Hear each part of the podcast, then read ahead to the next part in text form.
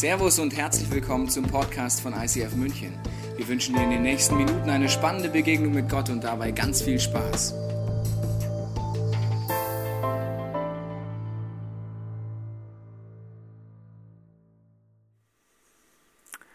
Schönen guten Abend. Gleich ein Special-Effekt zum Anfang. Ja, ich scheue keine Gefahr, falls ich anfangen sollte abzuflammen. Rettet mich, ich habe Familie. Wir befinden uns in der Zielgeraden eines herausragenden Lebens. Elia. Elia, der große Mann im ersten Teil der Bibel. Ein großer Prophet. Aber er kommt aus Tischbe. Tischbe ist ein Ort, der nicht wirklich bekannt ist, aber Gott weiß, wer Elia wirklich sein kann. Und er holt ihn aus Tischbe heraus und schickt ihn erstmal an einen Bachkrit. Und dort lernt Elia, okay, Gott kann mich anscheinend berufen und wenn ich nichts mehr habe, dann schickt er Raben, um mich zu versorgen. Okay, das ist ein gutes Learning. Soweit kriege ich es noch hin, schön am plätschernden Bach von Raben versorgt zu werden. Alles gut. Und dann hat Gott eine Idee. Er sagt, du Elia, du gehst jetzt zum mächtigen König Ahab und sagst ihm, dass das, was er tut mit dem Volk Israel, dass das keine gute Idee ist und dass er untergehen wird. Eine super Aufgabe für die damalige Zeit, für Elia aus Tischbe, aber er macht es. Aus irgendeinem Grund weiß er, dass Gott auf seiner Seite ist. Und er geht zu Ahab und sagt, Ahab, du und deine Frau, die sind nicht gut für dieses Land und du wirst untergehen. Und Ahab ist nicht wirklich begeistert. Kannst du dir vorstellen. Aber das ist noch nicht genug. Die zweite Sache, die er machen soll, ist, er soll die Baals-Propheten herausfordern. Ahab hat langsam einen Bund mit dem Gott Baal äh, geschlossen. Und jetzt soll Elia zeigen, dass der Volksgott Israels, Gott, tatsächlich mächtiger ist als Baal.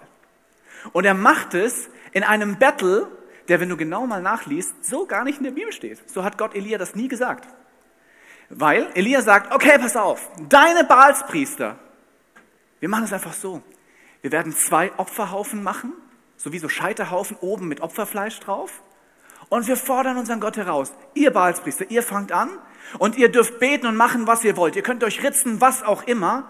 Und wenn euer Gott Feuer vom Himmel fällt und dann dieses, diesen Opferhaufen anzündet, dann und nur dann glaube ich, dass euer Gott wirklich Macht hat.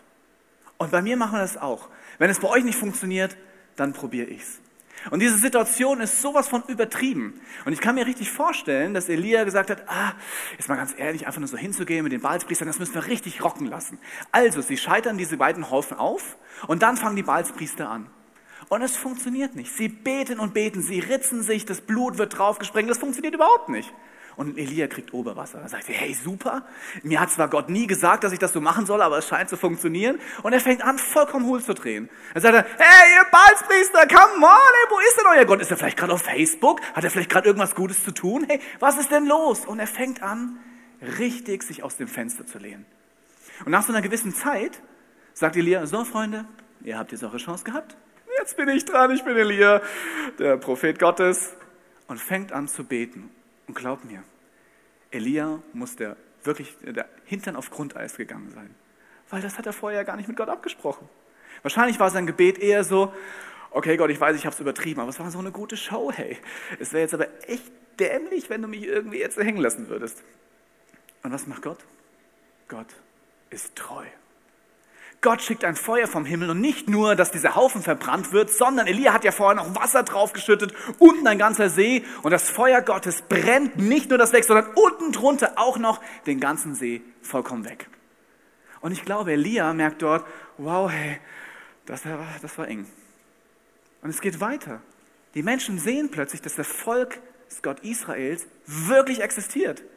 Elia betet und es kommt Feuer und das Volk erinnert sich wieder daran, wer eigentlich wirklich Gott ist. Elia ist auf der Spitze seines Berges.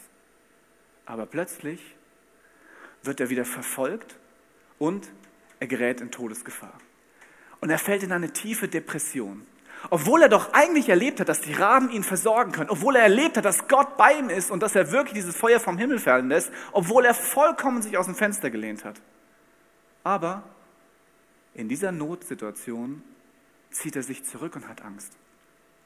Und Gott ist keiner, der dann zu, äh, zu Elia sagt, hey Mensch, Elia, ganz ehrlich, ja, du kommst aus Tischbe. Wo liegt denn Tischbe bitte? In Hessen oder was? Wer bist du schon? Du hast vollkommen recht, dass du dich verziehst in der Höhle. Nein. Gott fordert ihn heraus und sagt, komm aus deiner Höhle raus, stell dich vor mich. Ich weiß, wer du bist. Erinnere dich daran. Du bist Elia, mein Prophet. Und noch innerhalb seiner Depression gibt Gott ihm einen neuen Auftrag. Er sagt, jetzt geh zu Hazael und salbe ihn zum König von Aram. Geh zu Jehu und salbe ihn zum König von Israel. Und dann bestimme deinen Nachfolger. Und der Nachfolger wird Elisa sein. Er soll sein Prophetenamt weitergeben. Elias Zeit ist vorbei. Er trifft Elisa an einem Ackerfeld. Und Elisa ist Agrarwirt. Ja, er hat zwei Rinder und er bestellt gerade sein Feld. Und Elia kommt vorbei und wirft als Zeichen der Nachfolgeschaft von Elisa seinen Prophetenmantel über. Damals hatten die Propheten Kennzeichen, dass sie wirklich Propheten sind, äh, so, so ein Mantel. Ja, es ist wie, als hätte man gesagt, hey, ich bin Diplomprophet. Ja, oder wie bei uns heute Ärzte, die so einen weißen Kittel haben. Damals waren die Prophetenmäntel pink. Nein. Aber es wäre witzig, wenn sie pink gewesen wären. Ja, manchmal stelle ich mir das nice, wurscht. Also sie waren nicht pink, sondern es waren äh, erkennbare Mäntel. Und als Elisa dort am Flug ist und mit seinen Rindern sein Feld bestellt und plötzlich merkt, dass dieser Mantel über ihn drüber fliegt, merkt er plötzlich, wer ihm diesen Mantel übergeschmissen hat.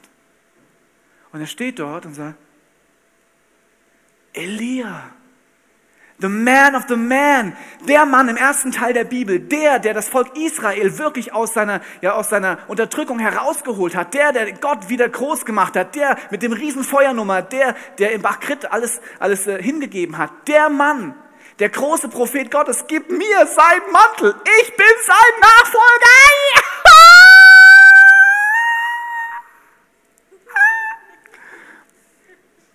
Das war die Chance. Hey, Elisa war Bauer. Und jetzt darf er Nachfolger des größten Propheten im ersten Teil der Bibel werden? Elia gibt sein Prophetenamt weiter. Das ist ein bisschen wie mit dieser Fackel. Bei den Olympischen Spielen wird das olympische Feuer von seinem Ursprungsort von Menschen immer weitergetragen, sie wird, übergeben auf dem Weg bis sie tatsächlich am aktuellen Austragungsort der Olympischen Spiele ankommt. Und dann wird da das große Feuer entzündet. Aber dafür braucht es Menschen, die die Fackel zum ersten Mal entzünden und dann einen Weg gehen und sie dann weitergeben an den nächsten Läufer. Es wird einen Grund haben, warum du heute hier bist.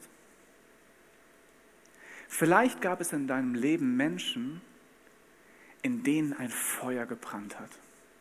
Oder vielleicht auch noch brennt. Bei denen etwas anders ist. Die auf eine Weise diesen Gott kennengelernt haben und wissen, dass es ihn wirklich gibt. Und die erlebt haben, dass das, was Jesus vor 2000 Jahren gemacht hat, nicht vergangen ist, sondern wirklich Leben verändert. Und vielleicht hast du dieses Feuer gesehen und diese Menschen haben dir geholfen, dieses Feuer auch in dir zu zünden. Bei mir war es so, dass Frauke und äh, Tobi jahrelang für mich und meine Familie gebetet haben. Sie haben gefastet. Sie haben mich eingeladen in unterschiedlichen Gottesdiensten, die manchmal sehr herausfordernd waren, weil sie dachten, hey, du solltest mal kennenlernen, das ist bestimmt ganz witzig. Aber sie haben nicht aufgegeben. Dass ich hier stehe, ist diesen beiden Menschen zu verdanken. Und als ich sie gesehen habe, dachte ich mir, hey, da ist irgendwas. Irgendwas haben die beiden, was ich nicht habe. Und ich will das auch. Und sie haben mir gezeigt, dass es wie ein Feuer ist, was man weitergeben kann. Gibt es in deinem Leben auch Menschen, die an deiner Seite sind oder waren, die dir diese Fackel weitergegeben haben? Dann ist es vielleicht Zeit, einfach mal Danke zu sagen. Einfach zu sagen, hey, vielen Dank, dass du dich so investiert hast.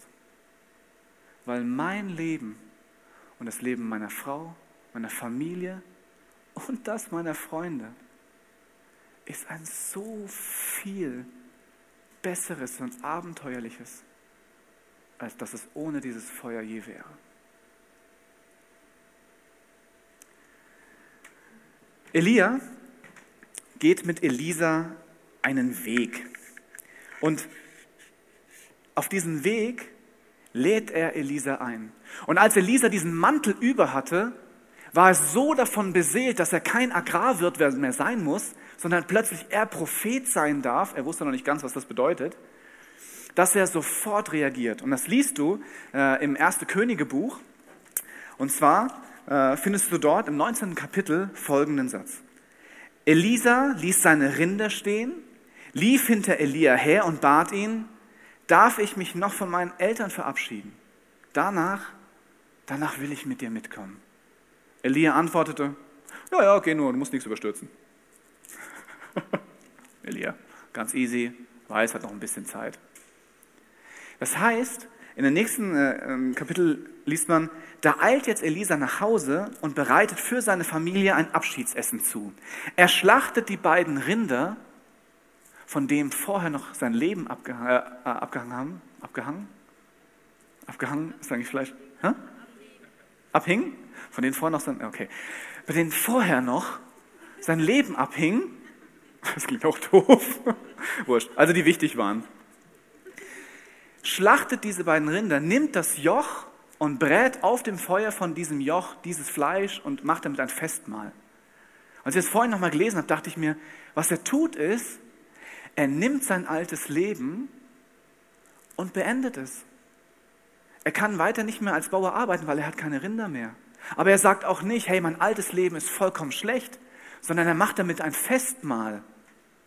Und als er dieses Festmahl gehalten hatte, geht er mit Elia los.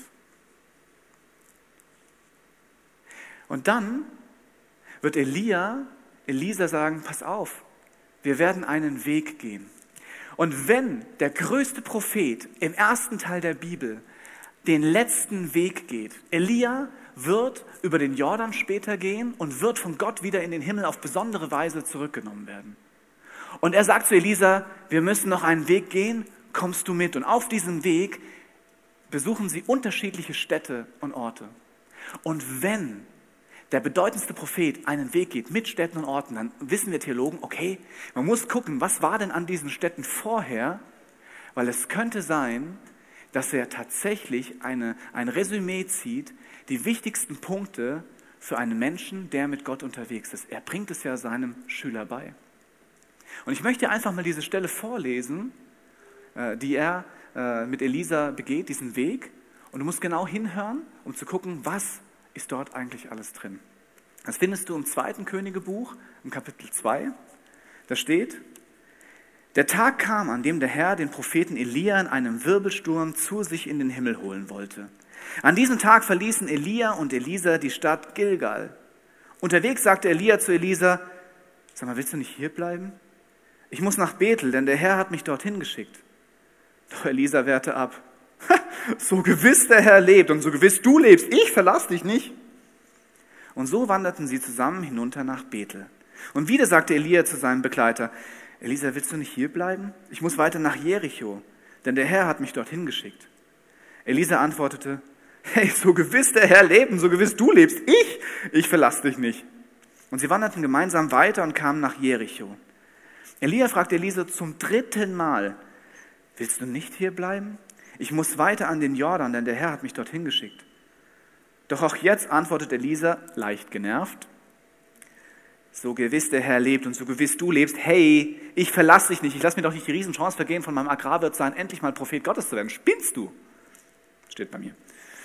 Dann gingen sie gemeinsam weiter. 50 Prophetenjünger aus Jericho folgten ihnen. Als Elia und Elisa den Jordan erreichten, blieben ihre Begleiter in einiger Entfernung stehen. Elia zog seinen Mantel aus, rollte ihn zusammen und schlug damit aufs Wasser. Und da teilte es sich und die beiden konnten trockenen Fußes das Flussbett durchqueren. Spannend ist, dass hier überhaupt nichts über die Städte drinsteht. Ist, wo ist denn bitte Gilgal? Die Juden der damaligen Zeit wussten ganz genau, was diese Städte tatsächlich für eine große Geschichte haben. Aber heute ist es ein wenig verschüttet gegangen. Als Elia Elisa in Gilgal findet, hört man tausende Dinge mit. Elisa ist in Gilgal geboren, aber kennt jemand von euch irgendwie Gilgal? Gilgal? Vielleicht Gilgal Süd? Nein? Gilgal war der erste Stützpunkt, als Josua, nachdem das Volk Israel 40 Jahre in der Wüste umherrennen mussten, weil sie es noch nicht gelernt hatten, Gott zu vertrauen. Es war der erste Stützpunkt im neuen Land, in dem Land, das Gott ihnen versprochen hatte. Josua durfte endlich nach Kanaan rein und durfte dieses Land für sich in Besitz nehmen und für sein Volk. Und der erste Ort, an dem sie gerastet haben, das war Gilgal. Elisa ist in Gilgal geboren. Er war eine neue Generation, die schon im gelobten Land leben durften. Und als Josua mit seinem ganzen Volk dort lagerten, sagte Gott, jetzt ist es Zeit, dass du alle männlichen Bewohner deines Volkes beschneiden lässt. Sehr schön. Wir als Menschen äh, im 21. Jahrhundert, ich weiß nicht, wie dir das geht, aber mir geht es manchmal so, ich frage mich, was soll denn der ganze Wurstsalat? Das kurz auf dich wirken. Schön. Was soll denn der ganze Wurstsalat? Warum müssen die jetzt, wo sie Gilgal endlich erreichen und wo sie im neuen Land sind, warum sollen sie sich beschneiden lassen? Gilgal heißt übersetzt Kehre, Abwälzung. Diese ganze Schande, 40 Jahre im Kreis zu laufen, doch nicht in das gelobte Land zu dürfen. Eine ganze Generation ist in der Wüste gestorben. Diese Schande hatte nun ein Ende. Sie durften ihre ganze Vergangenheit abwälzen. Jetzt beginnt endlich das neue Leben. Endlich das, was Gott versprochen hat. Bei Gilgal. Elisa ist in Gilgal geboren. Für den ist das gar nichts Neues. Der kennt jede einzelne Ecke. Da wohnt seine Familie. Er kennt jedes Rind. Er ist dort aufgewachsen. Er kennt die Orte, wo man als Jugendlicher hingeht, um sich die Kante zu geben. Überall. Elisa, das ist sein Zuhause. Das ist seine Komfortzone. Dort ist nichts gefährlich. Und Elia sagt, du musst aus Gilgal herausgehen. Du musst, obwohl du schon im gelobten Land bist, einen Schritt gehen. Du musst den Weg mit Gott gehen. Verlass deine Komfortzone. Elia sagt zu Elisa, wenn du das nicht tust, kann Gott dich nicht gebrauchen. Jesus hat mal gesagt, ich bin der Weg und nicht, ich bin die Raststätte. Um mit Gott tatsächlich unterwegs zu sein, bedeutet es auch tatsächlich unterwegs zu sein. Und ich weiß nicht, wie es dir geht, wo deine Komfortzone liegt. Vielleicht gibt es Dinge, an die du dich gewöhnt hast, Dinge, wo du Erfolg hast. Und du spürst aber in dir drin, irgendwie ist Stillstand da. Gilgal sagt, hey, fang an, diese Verheißung anzunehmen. Geh ins gelobte Land, aber geh. Bei mir war das so, dass äh, wir vor Jahren den Gedanken hatten, aus Mainz, wo wir vorher gewohnt haben, tatsächlich alles aufzugeben, um nach München mit diese Kirche zu gründen. Und es war für uns ein wirklich großer Schritt, weil in Mainz war voll die Wohlfühlzone. Hey, da war alles gut, wir hatten eine super Firma gehabt, hey, super Mitarbeiter, wir hatten Erfolg, wir waren jung und gut aussehend. Es ist uns alles zugefallen, es hätte nicht besser laufen können. So sah es von außen aus. Aber dadurch, dass wir so viel gearbeitet haben, war es für mich und meine Frau schwierig, unsere Beziehung wirklich zu intensivieren. Und wir haben gemerkt, wir leben uns so auseinander. Aber wir kannten unsere Probleme. Wir wussten, ja, das ist so, wir haben uns daran gewöhnt. Äh, das ist trotzdem eine Komfortzone mit all den schönen Dingen, aber auch mit allen herausfordernden Dingen. Und dann war der Punkt, wo wir herausgefordert wurden zu sagen, hey, wollt ihr aus dieser Komfortzone raus? wollt ihr euch auf einen Weg begeben, der mehr ist als all das, was ihr euch vorstellen konntet? Und wir hatten Angst. Wir hatten Angst, weil wir nicht wussten, was kommt. Aber aus irgendeinem Grund haben wir es einfach gemacht. Wir sind in eine Garage eingezogen, erstmal kurz. Und dann haben wir eine Wohnung gefunden. Und heute, neun Jahre später, stehe ich hier. Ich hätte nie gedacht, dass das die Zukunft ist. Ohne dass du dich auf den Weg begibst, wird nichts passieren. Nachdem sie aus, ah nee, ich habe noch was. Und zwar, das Problem ist, dass es nicht nur diese großen Entscheidungen sind. Es ist nicht nur so zu sagen, ja, ich lasse alles hinter mich und ich, ich mache jetzt eine Kirche oder ich gehe nach Afrika oder nach Polen, je nachdem, wo du hin willst, sondern es ist jeden Tag auch im Alltag. Wir zu Hause zum Beispiel haben eine Küche. Sehr schön. Und in dieser Küche ist ein Rondell. Kennt ihr diese, diese Geschirrrondells? Dieses Okay. Wir haben ein Rondell, was ständig kaputt geht. Das ist erstmal nicht schlimm, aber ich bin auch ganz handwerklich begabt. Also ich lege mich drunter unter dieses Rondell. Und zwei Stunden lang versuche ich dieses Rondell wieder zu reparieren. Ich habe mich geschnitten, weil diese komischen äh, Kanten sind so scharf, die braucht man echt eigentlich einen Waffenschein für. Zwei Stunden lang und ich kriege es einfach nicht hin, so ein blödes Rondell. Und dann ist der Punkt gekommen, am Boden meines Stolzes. Ich rufe einen Freund an. Und wen rufe ich an? Ich rufe Dirk an. Dirk ist der Baumeister. Dirk kann alles. Dirk hat einen inneren Drang, Dinge zu reparieren. Wenn du eine Telefonnummer von ihm brauchst, kriegst du sie gerne. Ich rufe Dirk an und sage, Dirk, es ist soweit. Mein Rondell ist kaputt. Du musst mir helfen. Du musst mir mit deiner Macht zur Verfügung stehen. Rette dieses Rondell. Dirk kommt vorbei mit seinem magischen Werkzeugkasten legt sich zehn Minuten unter dieses Rondell und es ist ganz. Kein Problem. Während der zehn Minuten bin ich um ihn rumgehüpft und habe gesagt, hey du, ich habe das auch schon probiert. Und er so, ich so, guck mal hier unten, ganz. Okay. Drei Wochen später ist es dieses Ding wieder kaputt. Und vielleicht kennst du das. Ich werde sicherlich nicht Dirk anrufen. Auf keinen Fall. Das wäre nämlich unterhalb meiner Stolzgrenze. Also sage ich mir, come on, das wirst du jetzt selbst machen. Ich nehme wieder meinen Werkzeugkasten und denke, ich habe ja ein bisschen zugeguckt, setze mich wieder drunter, keine Chance. Keine Chance. Ich mache da rum, breche das fast auseinander und nach wieder zwei Stunden denke ich mir, das gibt's doch gar nicht.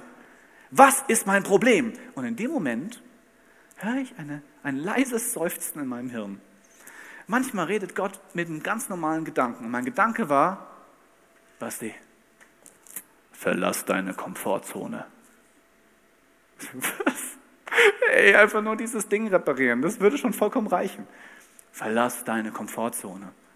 So, hey Gott, was meinst du damit? Du musst über die Grenze gehen. Das war ein bisschen wie so bei Yoda. Über die Grenze gehen, du musst. Was meinst du damit? Und indem ich das denke, denke ich mir, was würde ich auf keinen Fall tun? Ich würde auf keinen Fall das ganze Ding auseinanderbauen. Und wieder höre ich die Stimme, geh über deine Grenze. Okay, heute ist der Tag, an dem ich das Rondell auseinanderlegen werde. Und ich habe es auseinandergelegt und ich sage dir ganz ehrlich, das ist schon abgefahren. Ey, du legst das Ding auseinander, du kannst sofort die Schiene wieder reinschieben, du schraubst es zusammen, das Ding ist fertig. Ich habe es in zwei Minuten geschafft. Ich frage mich, was der Dirk in zehn Minuten da gemacht hat. Manchmal ist es so im Alltag, dass du so begrenzt bist, weil du einfach eine Schraube nicht lösen willst. Aber was Elia, Elisa in Gilgal beibringt, ist, du musst einen Schritt gehen. Manchmal sind es große Schritte und manchmal sind es kleine Schritte. Aber du musst einen Schritt gehen. Dann gehen sie weiter nach Bethel. Bethel, das ist auch ein Begriff. Wenn du die Bibel gut kennst, dann weißt du, stopp, hier war irgendwas in Bethel. In Bethel hat Jakob, einer der Großen im ersten Teil der Bibel, direkt neben Elia, eine Verheißung bekommen. Und zwar, dass sein, sein Volk, seine Familie ein Volk generieren wird, was später zu einem der größten Völker tatsächlich in der Geschichte äh, anwachsen wird. Und Jakob, da war noch nichts. Als er diesen Gedanken von Gott bekommen hat, da war noch kein einziges Kind. Aber er hat darauf vertraut. Bethel heißt Haus Gottes. Bet Haus El Gottes. Und als Jakob diese Verheißung bekommt, macht er dort ein Altar und nennt diesen Ort Bethel. Und als Elia und Elisa dort hinkommen, dann sagt Elia zu ihm, hey, wenn Gott dir eine Verheißung gibt, dann kannst du darauf trauen. Gott lügt nicht. Gott ist jemand, der etwas in dir sieht. Und das ist Wahrheit. Und Gott ist da. Gott wird es zur Vollendung bringen. Jakob sieht Jahrzehnte später, dass das, was er an diesem Ort gehört hat, auch wirklich passiert. Vor langer Zeit war ich in einem dieser Gottesdienste, wo mich Tobi und Frauke mit hingeschleppt haben. Und irgendwie hatten sie an dem Tag einen Spaß mit mir gemacht, weil sie sich dachten, hey, der Basti ist nicht mit Jesus unterwegs. Ich, wir nehmen ihn einfach in einen Gottesdienst mit, der für seine Augen wirklich herausfordernd sein muss. Da waren Menschen, die haben Flaggen gehisst und ein Schwert in der Hand gehabt, alles auf einmal. Und solche komischen Widderhörner geblasen. Mitten in einem Raum am Tag. Kinder sind drumherum gewirbelt und ich dachte mir, ah, sehr speziell. Heute weiß ich, dass es vollkommen egal ist, wie du einen Gottesdienst feierst. Es kommt auf dein Herz an. Damals dachte ich speziell. Und in diesem Gottesdienst merke ich plötzlich, wie etwas mein Herz berührt, was außergewöhnlich ist. Ich habe eine Liebe gespürt, die einer Sehnsucht geantwortet hat, die schon so lange in meinem Leben vorhanden war. Und weil es so überwältigend war, bin ich einfach heulend zusammengebrochen. Und dann lag ich dann da und dann hatte ich ein Bild gehabt. Und dieses Bild war, ich stehe auf einer Bühne ungefähr so. Und weil diese Situation so besonders für mich war, hat sich dieses Bild in meine Festplatte einfach eingebrannt. Jahre später stehe ich dort vorne an dieser Bar und ein Freund kommt auf mich zu, nachdem ich eine Predigt gehalten habe. Und er sagt, hey, ich habe ein super Foto von dir gemacht. Und zeigt mir auf seinem Telefon dieses Bild, was ich Jahre vorher gesehen habe. Und ich dachte mir, guck mal, das gibt's doch gar nicht. Mir ist es kalt den Rücken runtergelaufen. Das, was Gott zusagt, hält er, auch wenn man zwischendurch nicht mehr daran glaubt. Welche Zusage hast du auf deinem Leben? Gibt es Dinge, die Gott dir mal gesagt hat, wovon du überzeugt bist, ja genau, das kann passieren, aber auf dem Weg ist, sind so viele Dinge passiert, wo du einfach spürst, ja, das ist sicherlich nicht mehr das, Elia nimmt Elisa dort mit, weil er will, dass er lernt, Gott ist vertrauenswürdig. Wenn er zusagt, wird es auch passieren. Sie gehen weiter nach Jericho. Und du siehst schon, es gibt manche Stellen, die etwas mit der Landnahme von Israel zu tun haben, mit Josua und Kanaan. Äh, Bethel ist keins, aber Jericho ist der erste, die erste befestigte Stadt, als Josua in das kananitische Land eingefallen ist.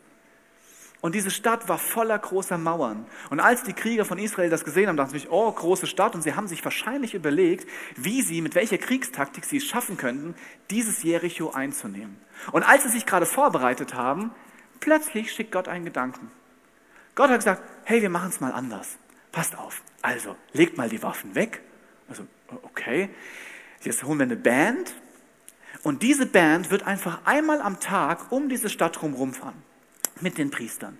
Das macht ihr sechs Tage lang. Am siebten Tag nehmt ihr euch alle große Tröten, so heilige Vuvuzelas, und dann geht ihr einfach siebenmal um diese Stadt. Und beim siebten Mal, da werdet ihr laut schreien und dann, dann wird diese Mauer einfallen. Manchmal denken wir ja, dass wir heute natürlich eine ganz andere Sicht darauf haben, aber damals die Leute natürlich gesagt haben, nee, ist voll die gute Idee. Wir nehmen einfach ein paar Tröten in die Hand, dann rennen wir um, äh, um äh, Jericho drumherum, dann wird alles cool werden. Ich sag dir, die Leute haben wahrscheinlich gedacht, Josua spinnt jetzt völlig. Was eine bekloppte Idee. Aber weißt du, was die machen? Die nehmen wirklich sechs Tage die Band, rennen draußen drumherum, aber das Herz war bestimmt so, dass sie gesagt haben, wir machen uns hier vollkommen zum Deppen. Also, sie nehmen mit der Tröte und sagen, So, Jericho, ja, wir sind das neue Volk in Kanaan. Ja, wir werden euch erobern. Unser Gott ist etwas speziell, aber wir haben eine gute Idee. Wir werden jetzt einfach äh, mit Tröten um euch rumlaufen. Und wenn wir mit euch rum, rumlaufen, ihr werdet sehen, wir spielen nicht schön. Das wird euch dazu führen, dass wir sicherlich diese Stadt einnehmen werden. Wenn ihr denkt, wir sind bekloppt, ist es gar kein Problem, weil wir glauben es eigentlich auch. Die müssen sich so bekloppt vorgekommen sein. Kennst du diese Situation, wenn du einfach einen Gedanken hast und du denkst dir, wenn ich das jetzt umsetze, mache ich mir vollkommen zum Affen. Vielleicht hast du manchmal den Gedanken gehabt, hey, vielleicht soll ich für jemanden beten.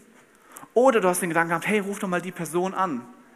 Und du fühlst dich genauso wie die Israeliten damals sagen, hey, wenn ich das jetzt mache, dann halten mich alle für vollkommen bekloppt.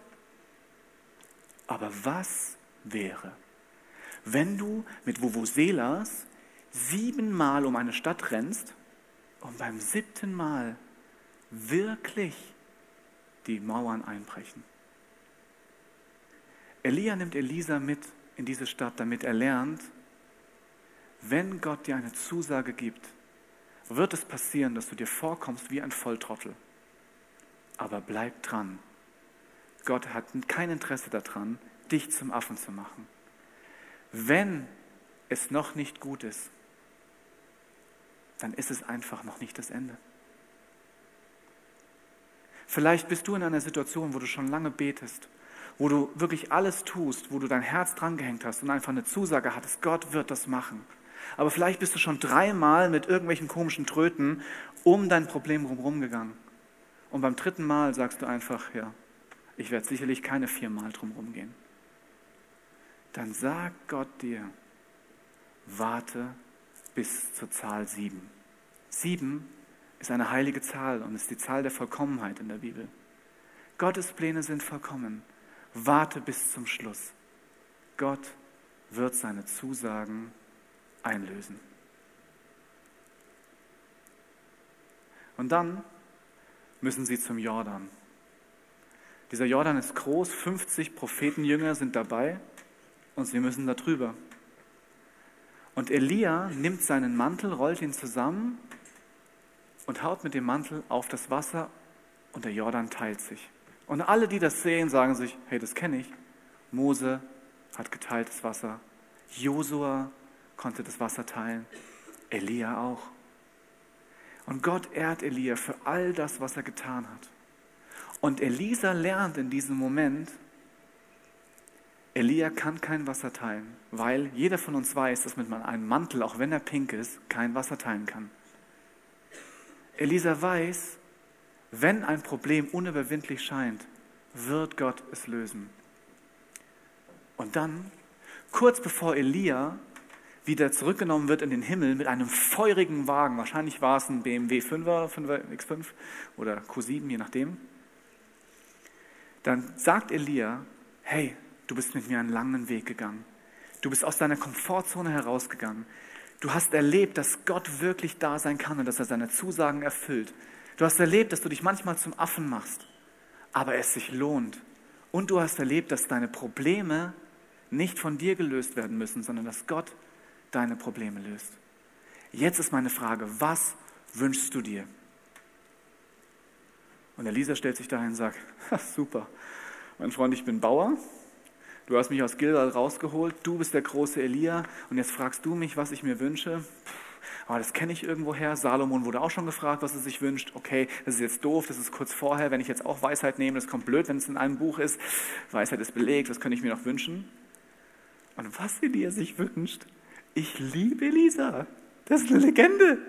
Der stellt sich vor den großen Elia hin, the man of the man. Wenn du einen Juden fragen würdest, was würdest, sagst du zu Elia, der würde seine Kleider vom Leib reißen, weil er hier so ein fettes Elia-Tattoo hat. Elia, der große Prophet des ersten Teils der Bibel. Und Elisa stellt sich vor Elia und sagt, okay, deine Zeit ist vorbei.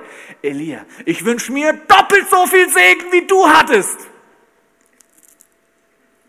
Der Bauer aus Gilgal doppelt so viel Segen. Hey, deine Zeit ist vorbei, aber wenn ich jetzt deinen Mantel bekomme, ich will doppelt so viel erreichen wie du. Ich will doppelt so große Wunder machen. Ich mache nicht nur Wasser auf dieses Opferding, ich mache auch gleich 50.000 Kühe drauf. Doppelt so viel. Und ich liebe Elisa, weil er zeigt mir, wie ich nicht bin. Ich komme aus Bad Camberg in Hessen. Das ist noch schlimmer als Tischbe und Gilgal. Wir haben 12.000 Einwohner, aber wir brauchen alle Dörfer drumherum, damit wir 12.000 Einwohner haben. Häufig habe ich den Gedanken, hey, was willst du mit mir anfangen?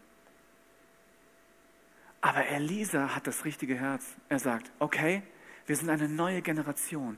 Gib mir doppelt so viel Segen.